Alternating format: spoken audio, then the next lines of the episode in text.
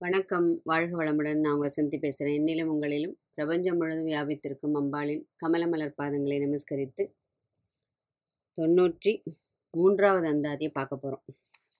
படிச்சிடலாமா?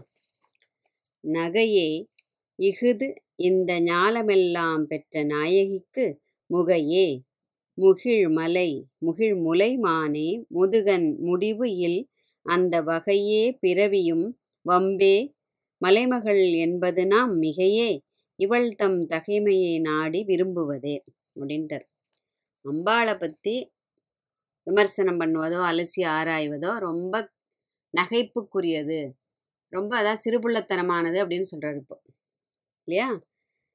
பொதுவாக ஒரு பெண்களுக்குன்னு எடுத்துட்டோம்னா ஆண் பெண் இருவரில் பெண்ணுக்கு வந்து இந்த பருவநிலை மாற்றங்கள் வந்து கொஞ்சம் கம்பேரிட்டிவ்லி கொஞ்சம் ஒரு மாதிரி வித்தியாசமாக இருக்கும் இல்லையா? ஏன்னா ஒரு எல்லாருக்குமே அந்த பிறந்து தவழ்ந்து நடந்து எழுந்து ஓடி ஆடி அப்படிங்கிற அந்த ஒரு இது இருக்குது நம்ம ரெண்டு இதுவும் தனித்தனியாக பார்த்துடலாம். அதுக்கு வந்து பேதைன்னு சொல்கிறது அஞ்சுலேருந்து ஏழு வயசு வரைக்கும். அதுக்கப்புறம் அந்த அது வந்து என்ன ஆயிடுறது? ஏன் என்னத்துக்குன்னு ஒரு ஆயிரம் கேள்வி கேட்டு இந்த பசங்க தொண தொண தொணன்னு கேட்கும் இல்லையா? அந்த ஒரு பிராயம். அடுத்தது பெதும்பை அப்படின்னா எட்டுலேருந்து பதினோரு வயசு வரைக்கும். அதாவது பள்ளிக்கூடத்திலும் வீட்டிலும் குறும்புத்தனம் பண்ணுறது அடி வாங்குறது உல்லாசமாக அதாவது எந்த கவலையும் இல்லாமல் அம்மா அப்பாவோட அந்த அரவணைப்பில் ஓடி ஆடும் பருவம். அடுத்தது மங்கை பன்னெண்டுலேருந்து பதிமூணு வயசு. எதுக்கு இந்த கதையெல்லாம் சொல்கிறேன்னா ஏன்னா இந்த அந்தாதியோட தொடர்புடையது. அதனால தான் நம்ம இதை முதல்ல பார்க்குறோம். மங்கை இந்த பூ பெய்துவது அதாவது அந்த வயதிற்கு வந்த பருவத்தில் மலர்ந்து நிற்கும் பருவம். அடுத்தது மடந்தைன்னு பேர் பதினாலுலேருந்து பத்தொம்போது. அதாவது நான் நினைக்கிறது தான் சரி அப்படிங்கிற ஒரு மாயையான ஒரு கற்பனை உலகில் சஞ்சரிக்கிற ஒரு பருவம் தான் அந்த மடந்தை. நம்ம எது சொன்னாலும் அதுகள் மண்டையில் ஏறாது. அந்த மாதிரி நம்மளும் அந்த பருவத்தெல்லாம் தாண்டி தான் வந்திருக்கோம். இப்போ நம்ம பசங்களை பார்க்கும்போது நம்ம நம்ம சொல்கிறத கேட்கலன்னு நமக்கு தோணும். அதுதான் அந்த அடுத்தது அறிவை. இருபதுலேருந்து இருபத்தஞ்சு. அதாவது இந்த உலகை பற்றிய ஒரு புரிதல். கொஞ்சம் கொஞ்சமாக வர்றத வயசு. அடுத்தது தெரிவை இருபத்தஞ்சிலேருந்து முப்பத்தொன்று அதாவது கல்யாணம் முடிஞ்சு வாழ்க்கைனா என்ன குடும்பம்னா என்ன உலகத்தில் எப்படி அனுசரித்து நடந்து கொள்வது அதெல்லாம் வரக்கூடிய பருவம். அடுத்தது பேரிளம் பெண் அப்படிங்கிறது நாற்பது வயசுக்கு மேலேயே அதாவது முப்பது முப்பத்தி ஒன்றுக்கு மேலேன்னு வச்சுக்கலாம். அந்த அந்த நாற்பதுக்கு மேலே அதுக்கப்புறம் அந்த பருவம் வந்து ஒரே இதுதான். அதாவது தெளிவான ஒரு அந்த ஒரு நிலைப்பாட்டை அடைந்து முழுமையான அறிவு பெற்று அதுக்கு மேலே எப்படி நம்ம வாழ்க்கையை ஓட்டுவது இன்னும் எப்படி சிறப்புற நடத்துவதுங்கிற அட- அந்த அந்த ஆலோக்கி அந்த ஆலோசனை வருகின்ற அந்த ஒரு பருவம். இது பெண்களுக்கு. ஆணுக்கு இதே வயசு கணக்கு தான். ஆனால் ஆணுக்கு என்னென்ன பேருனாக்க விடலை காளை மீனி மரவோன் திரவோன் முதுமகன் அப்படின்னு ஆண்களுக்கு அந்தந்த பருவத்திற்கு உய- உரிய அந்த பெயரும் கொடுக்கப்பட்டுள்ளது. இதெல்லாம் புராணத்தில் தெளிவாக எழுதியிருக்கா. எதற்காக இந்த பருவநிலை பற்றி நம்ம பார்த்தோம் அப்படின்னு சொன்னோம்னாக்க பெண்களோட உருவ அமைப்பில் வந்து அந்த பருவ வளர்ச்சிக்கு ஏற்ப என்ன ஆயிடுது? நிறைய மாற்றங்கள் ஏற்படுறது இல்லையா? அதாவது அந்த சி- ப- சின்ன குழந்தையா இருக்கிறச்சு அந்த கள்ளமில்லாத ஒரு பார்வை தெரியும். அதுக்கப்புறம் அந்த பருவ பெண்ணானது என்னோட கண்களில் வந்து அந்த ஒரு மதர்ப்பு அந்த இளமையோட ஒரு ஒரு மதர்ப்புன்னு சொல்லுவோம் கர்வம் தெரியும். மார்பக வளர்ச்சியில் ஒரு மாற்றம் வரும். ஒரு பூரிப்பு தெரியும். பிள்ளை பெற்ற பின் என்ன ஆகிடும் அந்த மார்பகங்கள் வந்து அதோட நிலை அந்த இறுக்கமான நிலை தளர்ந்து த தளர்வான ஒரு நிலை தெரியும். அப்புறம் கிழப்பருவத்தில் கேட்க வேண்டாம். அப்படி. அதனால் இது எதுக்காக சொல்கிறோம் அப்படின்னா இந்த இது எல்லாமே பிரபஞ்சத்தில் உள்ள மற்ற உயிரினங்களுக்கு அதாவது மனிதனுக்கும் மற்ற உயிரினங்களுக்கும் எல்லாம் இதே பொதுவானது தான். இந்த அதாவது சிறு சிறு பிராயத்தில் ஆரம்பித்து முதுமை வரைக்கும் போய் திரும்பவும் அதே அந்த ஒரு க்ஷயம்னு சொல்கிறோம் இல்லையா? அப்படியே தேய்ந்து போதல். ஆனால் அம்பிகைக்கு இந்த மாற்றங்கள் ஒன்றுமே கிடையாது. க்ஷயவினீர் முக்தான்னு வரும். அதாவது அவளுக்கு தோ அதாவது அந்த வேறுபாடே கிடையாது. வளர்ச்சியும் தே- தேய்வும் ரெண்டு எதுவுமே அவளுக்கு கிடையாது. அவள் எப்போவுமே நித்திய கன்னியாக விளங்கக்கூடியவள். செப்புரை செய்யும் புனர்முலையால்னு ஒரு இதில் பார்த்துருக்கோம். ஞாபகம் இருக்கும் உங்களுக்கு. அதாவது அவளுடைய லாவண்யமானது என்றுமே ஒரு மாறாத ஒன்று. காலத்தால் மாறாதது. ஏன்னா அவள் கால தேச கால அபரிச்சின்னான்னு ஒரு நாமா இருக்கு லலிதா சகஸ்ரநாமத்தில் தேசத்திற்கும் காலத்திற்கும் அப்பாற்பட்டவள். அவளை பற்றி என்னது? அவள் சொல்ற ஒரு ஒரு இயல்புகளும் முரண்பாடாக நமக்கு தோன்றுவது போல் தோன்றினாலும் அவளை விமர்சிப்பது நகைப்புக்குரியதுன்னு அபிராம்பட்டர் ரொம்ப அழகாக சொல்கிறார் நகையே இகுதிந்த ஞாலமெல்லாம் பெற்ற நாயகிக்கு முகையே முகிழ் முலை அப்படிங்கிறார். அதாவது அம்பாள் தான் புவனேஸ்வரி புவனேஸ்வரி புவனமாதா. அகிலாண்டேஸ்வரின்னு சொல்கிறோம் இந்த அகிலத்தை ஈன்றவள் இல்லையா? ஜனனி.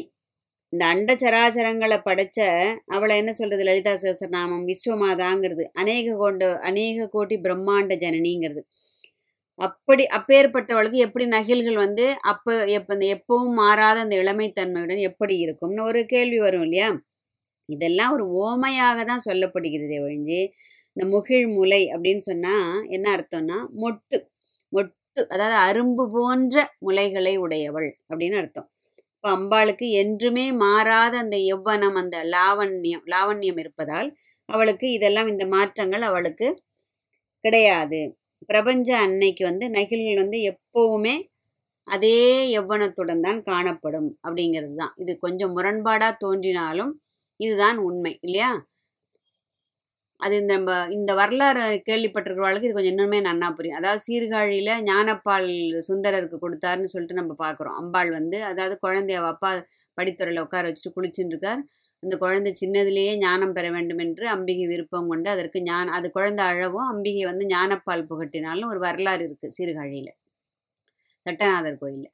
ஆனால் ஞானப்பால்னால் என்ன? அம்பாள் வந்து தன்னுடைய நகில்கள் இருந்து அந்த பால் கொடுக்கறதா கணக்கு கிடையாது. ஏன்னா அவளுடைய குழந்தைகளே எப்படி எல்லாமே அந்த ஒரு திருஷ்டியில உண்டான குழந்தைகள் தான். கணபதியும் முருகனும் எல்லாமே இல்லையா? அதனால அம்பிகை வந்து அங்க சுந்தருக்கு எப்படி கொடுக்குறான்னா அந்த ஞானம் என்னும் அந்த ஒரு பாலை அவள் புகட்டுகின்றாள் அப்படிங்கிற அர்த்தத்தில். அது மாதிரி தான் இந்த இடத்துல. அதனால அவள் இந்த அநேக கோடி பிரம்மாண்ட ஜன இது எல்லாத்தையும் படைத்தாலும் அவள் என்றுமே மாறாத எவ்வனத்துடன் இருக்கின்றாளுங்கிறதுக்கு இது ஒரு இது. மானே முதுகன் முடிவு இல் அந்த வகையே பிறவியும். மானே அப்படிங்கிறது அம்பிகையோட கண்கள். மானை போன்ற மருட்சியுடன் இருக்கின்றதுன்னு ஒரு அர்த்தம். அதான் மிருகாட்சின்னு சொல்றது லலிதா சகசரநாமம். ஒரு கன்னி பெண்ணுக்கு அந்த கண்கள் வந்து எப்படி காதல் பார்வையோட கொஞ்சம் அந்த உலகத்துல அந்த சஞ்சலத்தோடயே இருக்கும் எப்பவுமே. அம்பிகைக்கோ அருட்கண்கள். அது எப் எப்பவுமே நல்ல ஒரு முதிர்ச்சி உடைய ஒரு அருட்கண்கள் இல்லையா? அவளுடைய கண்கள் வந்து எப்போதும் எப்படி இருக்கும்? மீனை போன்று ச- அதான் மீனலோச்சனான்னு ஒரு நாமா பார்க்குறோம். சலன் மீனா அபலோச்சனா அப்படின்னு லலிதா சகசரநாமம் சொல்றது. இந்த கண்கள் அப்படியே சலிச்சுட்டே இருக்கும். ஏன்னா இந்த பிரபஞ்சத்தில் தான் படைத்த உயிர்கள் எல்லாம் எப்பொழுதும் நலமாக இருக்க வேண்டும் என்ற அந்த ஒரு சிந்தையில் அம்பாள் எப்பவும் தன் கண்களை இமைப்பது கூட இல்லை அப்படிங்கிறது.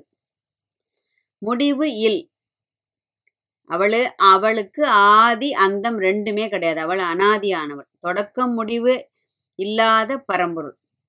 அதாவது தன்னை வணங்கும் அந்த ஒரு அடியார்களின் பக்தர்களின் பிறவி பிணியை அந்த பிறவி சக்கரத்தை பிறவி சுழற்சியை போக்குபவள். பவசாகரத்தை கடக்கும்படி செய்பவள். பவச்சக்கர பிரவர்த்தினி அப்படிங்கிறது. பவநாசினி மிருத்யுதாரு குட்டாரிகா பவ ஆரண்ய குட்டாரிகா அப்படின்னு நிறைய பேர் இருக்கு அம்பாளுக்கு. லலிதா சகசநாமத்தில் அடுத்தது என்ன சொல்றாரு? வம்பே மலைமகள் என்பதும் மிகையே இவள் தன் தகைமையை நாடி விரும்புவதே அப்படிங்கிறார். அம்பிகை மலைமகள் மலைமகள்னு கூப்பிட்றாரு இப்போ. நிறைய அதில் சொல்லியிருக்காரு. இமவான் புத்திரி பர்வதராஜ புத்திரி என்ன சொல்லுவோம்? நிறைய இதுல இடத்துல வரும். பாண்டியராஜ புத்திரி அப்படிலாம் வரும் இல்லையா? நிஜத்தில் அவள் அப்படியா? அவளுக்கு தாய் தகப்பன் யாராவது உண்டா அப்படின்னு கேட் அப்படிங்கிறது ஒரு கேள்வி வருது இல்லையா? அப்போ இது என்னடா பொருந்தாத ஒரு ஸ்டேட்மெண்ட்டாக இருக்குன்னு நம்ம யோசிப்போம். ஒரு இதில் அப்படி சொல்கிறார் ஒரு இதில் எப்படி சொல்கிறார் இது எது உண்மை அப்படின்னு சொல்லிட்டு. அனாதி ஆனவள் ஒருவேளை என்னது மனித குலத்தை அதாவது இந்த பிரபஞ்ச உயிர்களை வழிநடத்துவதற்காக அவள் அப்படி ஒரு திருவிளையாடலை புரிந்திருக்கலாம் அப்படின்னு சொல்கிறார் வியாகியானர்கள் ஏன்னா தேசகாலா அபரிச்சின்னா அச்சிந்திய ரூபா அப்படிங்கிறது லலிதா சகரம். அவளை எந்த ஒரு பொருளாலும் எந்த ஒரு அளவினாலும் அவளை அளவிட்டு ஒரு வடிவத்தாலோ நிறத்தாலோ எதனாலையுமே அவளை இவ இப்படிதான் இருப்பா என்னதுதான் அது இந்த பரம்பொருள் அப்படின்னு அறுதியாக சொல்ல முடியாத ஒரு வஸ்து. இந்த பிரபஞ்சத்தின் அழகின் அகராதியாக விளங்கக்கூடியவள். இல்லையா? அவளுடைய அந்த திருமார்பை மட்டும் எப்படி நம்ம வந்து இதனால நகில்கள் வந்து இப்படி இருக்கிறது அப்படிங்கிற அந்த ஒரு விமர்சனத்துக்கு இங்கே இடம் கிடையாதுங்கிறார் அவர்.